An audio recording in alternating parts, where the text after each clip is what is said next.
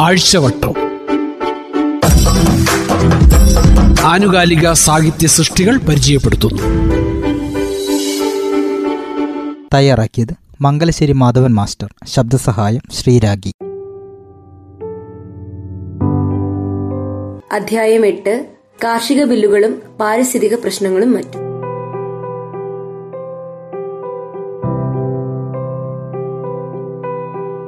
ഈ ആഴ്ചവട്ടവും ഒരു ആഴ്ചപ്പതിപ്പിലെ വായനാ വിഭവങ്ങളെ ആസ്പദമാക്കി തയ്യാറാക്കിയിട്ടുള്ളതാണ്.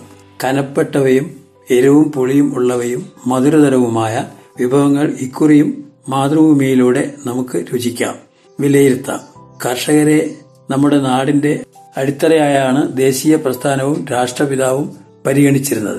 നീലം കർഷകർ നേരിടുന്ന ചൂഷണത്തിനെതിരെയുള്ള സമരത്തെ ദേശീയ സ്വാതന്ത്ര്യ സമരത്തിന്റെ പ്രാരംഭമായി വിലയിരുത്താറുണ്ട്. നമ്മുടെ രാജ്യം ഇന്ന് മറ്റൊരു കർഷക സമരത്തിന്റെ വേലിയേറ്റത്തിലാണ്.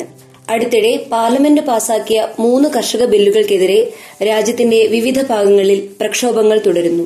ബില്ലിലെ വ്യവസ്ഥകൾ കുത്തക താൽപര്യങ്ങൾക്ക് അടിയറ വെക്കുന്നുവെന്നും ജീവിക്കാൻ പെടാപ്പെടുന്ന കർഷകരെ ദാരിദ്ര്യത്തിലേക്ക് തള്ളിവിടുകയാണെന്നും കർഷകർ ഭയപ്പെടുന്നു.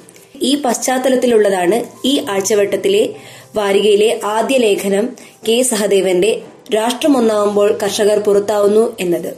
മുൻ ആഴ്ചവട്ടത്തിൽ ചർച്ച ചെയ്ത പാരിസ്ഥിതിക ആഘാത പഠന draft E I A twenty twenty സംബന്ധിച്ച ഒരു സുപ്രധാന ആമുഖം ഈ ലക്കത്തിലുണ്ട്.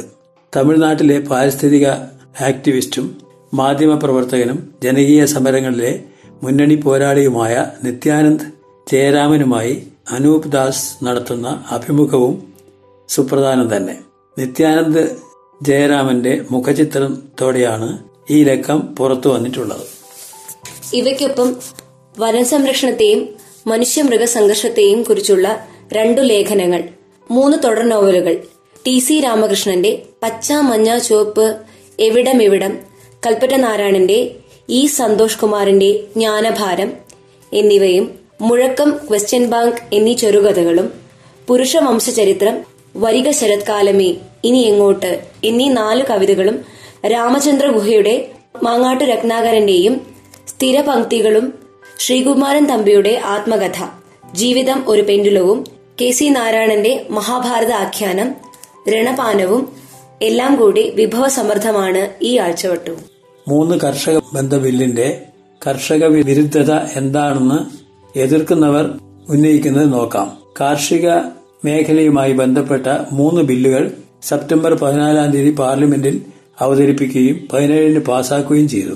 വലിയ പ്രതിഷേധങ്ങളാണ് ഈ ബില്ലിനെക്കുറിച്ച് പുറത്തു വന്നിട്ടുള്ളത്. കർഷകരെയും അടിസ്ഥാന ജനവർഗത്തെയും എങ്ങനെയാണ് രാജ്യത്തിന്റെ മുഖ്യധാരയിൽ നിന്ന് ഈ ബില്ല് പുറത്താക്കുകയെന്ന് കെ സഹദേവന്റെ ലേഖനം ചൂണ്ടിക്കാട്ടുന്നു.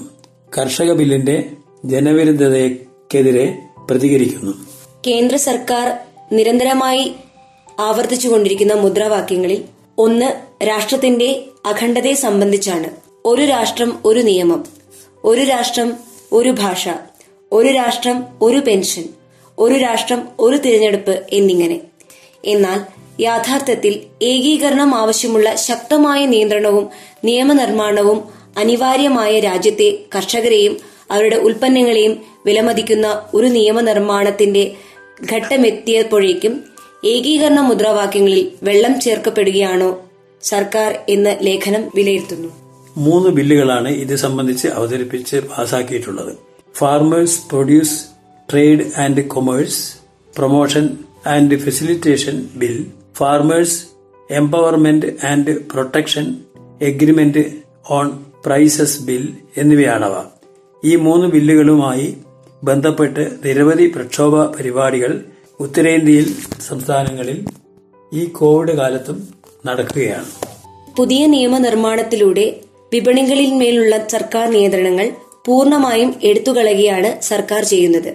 ഇന്ത്യയിൽ പ്രത്യേകിച്ച് ഉത്തരേന്ത്യയിൽ ഒരു പരിധിവരെയെങ്കിലും സംരക്ഷിച്ചു നിർത്തുന്ന സർക്കാർ മണ്ടികളെ അഥവാ ചന്തകളെ ഈ നിയമ ഭേദഗതികൾ എങ്ങനെ ബാധിക്കുമെന്നറിയാൻ മണ്ടികളുടെ അഥവാ ചന്തകളുടെ പ്രവർത്തനങ്ങളെക്കുറിച്ച് മനസ്സിലാക്കണം. ആയിരത്തി തൊള്ളായിരത്തി അമ്പത്തി അഞ്ചിൽ പാസാക്കിയ ആവശ്യ സാധന നിയമം അനുസരിച്ച് സ്വകാര്യ സംഭരണത്തിന് പരിധി നിശ്ചയിക്കുകയും കാർഷികോൽപ്പന്നങ്ങൾ വൻതോതിൽ സംഭരിക്കാനുള്ള കുത്തകാവകാശം സർക്കാർ നിക്ഷിപ്തമാക്കുകയും ചെയ്തു. കാർഷിക മേഖല സംസ്ഥാന വിഷയമായതുകൊണ്ട് മൊത്ത വിപണിയെ നിയന്ത്രിക്കുന്നതിനായി അതാത് സംസ്ഥാനങ്ങളിൽ കാർഷികോൽപ്പന്ന വിപണന സമിതികൾ A P M C act പാസാക്കുകയും ചെയ്തു. ഹരിത വിപ്ലവം സജീവമായ കാലഘട്ടത്തിലായിരുന്നു അത്. എന്നാൽ കാർഷിക വിപണികളുടെ പശ്ചാത്തല വികസനത്തിന് അലംഭാവം ഏറ്റവും കൂടുതൽ ബാധിച്ചത് ചെറുകിട കർഷകരെയാണ്. സർക്കാർ ചന്തകൾ മിക്കവാറും ചെറുകിട കർഷകരെ സംബന്ധിച്ചിടത്തോളം അപ്രാപ്യമായിരുന്നു. കർഷക മന്ത്രാലയം അവതരിപ്പിച്ച അവശ്യ സാധന ഭേദഗതി ബിൽ അക്ഷരാർത്ഥത്തിൽ അവശ്യ സാധനങ്ങളുടെ വില നിയന്ത്രിച്ച് നിർത്താനായി സർക്കാർ കൊണ്ടുവന്ന മുൻകാല നിയമങ്ങളെ പൂർണമായും ഇല്ലാതാക്കുന്ന ഒന്നാണ്. കർഷകർ ഈ സമരത്തിലൂടെ ഉന്നയിക്കുന്ന ആവശ്യങ്ങൾ ഇവയാണ്. ഒന്ന് ഉൽപാദന ചെലവ് ഭൂമിയുടെ പാട്ടം എന്നിവ കണക്കാക്കി അമ്പത് ശതമാനം വർധനവിൽ ഉൽപ്പന്നങ്ങൾ സർക്കാർ ഏറ്റെടുക്കുക. രണ്ട് മിനിമം സഹായവില കർഷകരുടെ നിയമാനുസൃതമായ അവകാശമായി പ്രഖ്യാപിക്കുക. ആ വിലയ്ക്ക് മാത്രമേ ഉൽപ്പന്നങ്ങൾ വാങ്ങാവൂ എന്ന നിയമം മൂലം നിഷ്കർഷിക്കുക. മൂന്ന് എല്ലാ കാർഷിക വിളകൾക്കും സഹായവില പ്രഖ്യാപിക്കുക. ഇപ്പോൾ ഇരുപത്തിമൂന്ന് ഇനങ്ങൾക്ക് മാത്രമേ പ്രഖ്യാപിച്ചിട്ടുള്ളൂ. നാല് സർക്കാർ ചന്തകൾ സംരക്ഷിക്കുക. അഞ്ച് കാർഷിക കടങ്ങൾ എഴുതി തള്ളുക. ആറ് സബ്സിഡികളും സൗജന്യങ്ങളും കർഷകർക്ക് നേരിട്ട് നൽകുക. ഏഴ് കൃഷിഭൂമി സംബന്ധിച്ച എല്ലാ കേസുകളും മുൻകാല അടിസ്ഥാനത്തിൽ തീർപ്പാക്കുക. ഇനി പാരിസ്ഥിതിക ആഘാത പഠന റിപ്പോർട്ടിനെ കുറിച്ച് നിത്യാനന്ദ ജയരാമനുമായുള്ള അഭിമുഖത്തിലെ പ്രശസ്ത ഭാഗങ്ങൾ നോക്കാം. ഗാഡ്ഗിൽ റിപ്പോർട്ടാണ് നടപ്പാക്കേണ്ടിയിരുന്നത് എന്നാണ് ഞാൻ കരുതുന്നത്. വികസനം എന്നാൽ നമ്മൾ വിളിക്കുന്നത് അടിസ്ഥാനപരമായി ആത്മഹത്യയാണ്. ആഗോളതലത്തിലുള്ള കൂട്ട ആത്മഹത്യ. അതിന്റെ മുകളിലാണ് ഇന്നത്തെ സമ്പദ് വ്യവസ്ഥ കെട്ടിപ്പടുത്തുകൊണ്ടിരിക്കുന്നത് എന്ന് നിത്യാനന്ദ ജയരാമൻ നിരീക്ഷിക്കുന്നു. ഇത് നമ്മൾ ഗൗരവമായി പരിഗണിക്കേണ്ട ഒരു വിഷയമാണ്. പരിസ്ഥിതിയെ വേദനിപ്പിക്കാതെ വികസനം നടത്തുന്നതിനുള്ള വഴികൾ നാം കണ്ടെത്തിയില്ലെങ്കിൽ ഓരോ ദിവസവും നമ്മൾ ഭൂമിയെ അതിന്റെ അന്ത്യനാളുകളിലേക്ക് നയിക്കുകയാണ്. വാസയോഗ്യമല്ലാത്ത ഒരു ഗ്രാമമാണ് നമ്മുടെ മക്കൾക്കും പേരക്കുട്ടികൾക്കും അവരുടെ കുട്ടികൾക്കുമായി നാം ബാക്കി വെക്കാൻ പോകുന്നത്. ഗുരുതരാവസ്ഥയിലാണ് ഇന്ത്യൻ പാരിസ്ഥിതിക ആരോഗ്യമെന്ന് നിത്യാനന്ദ ജയരാമൻ വിലയിരുത്തുന്നു. ഇ ഐ എ ഡ്രാഫ്റ്റ് രണ്ടായിരത്തി ഇരുപത് എതിർക്കപ്പെടണം. അക്കാര്യത്തിൽ സംശയമില്ല. പക്ഷേ അതുകൊണ്ട് മാത്രം കാര്യമില്ല. ഇന്ത്യയിൽ പരിസ്ഥിതി പരിപാലനം അപകടകരമായ ഉദാസീനതകളിലൂടെയാണ് കടന്നുപോകുന്നത്. അറുപത്തഞ്ച് തവണ മുൻ വിജ്ഞാപനങ്ങളിലെ കാതലായ ഭാഗങ്ങൾ ഭേദഗതിയിലൂടെ തിരുത്തപ്പെട്ടിട്ടുണ്ട്. ഗുരുതര പാരിസ്ഥിതിക പ്രത്യാഘാതങ്ങൾ പോലും നിയമപരമാക്കി മാറ്റി. ഇതിനെതിരായി സുപ്രീം കോടതി വിധി നിലനിൽക്കെയാണ് കൂടുതൽ ഇളവുകളോടെ ഇ ഐ എ പുതിയ വിജ്ഞാപനവുമായി കേന്ദ്ര സർക്കാർ വരുന്നത്. മലമുകളിൽ ഇറ്റുവീഴുന്ന ജലഗണം എന്ന എൻ എ നസീറിന്റെ സചിത്ര ലേഖനവും സംഘർഷങ്ങളിലേക്ക് കാടിറങ്ങിയ ആനകൾ എന്ന ഡോക്ടർ രോഹിണി സി കെയുടെ ലേഖനവും കാടിന്റെ ആവാസവും മനുഷ്യരുടെ കാഴ്ചയും മനുഷ്യ മൃഗ സംഘർഷങ്ങളുടെ ചരിത്രവും സംബന്ധിച്ചുള്ളവയാണ് കാട്ടിലേക്കുള്ള ഓരോ യാത്രയും മനുഷ്യജീവിതത്തെ ഊഷ്മളമായ ഓർമ്മകളാലും അനുഭവങ്ങളാലും തെളിച്ചമുള്ളതാക്കുന്നുവെന്ന് എൻ എ നസീറിന്റെ ലേഖനം പറയുന്നു. തയ്യാറാക്കിയത് മംഗലശ്ശേരി മാധവൻ മാസ്റ്റർ. ശബ്ദസഹായം ശ്രീരാഗി.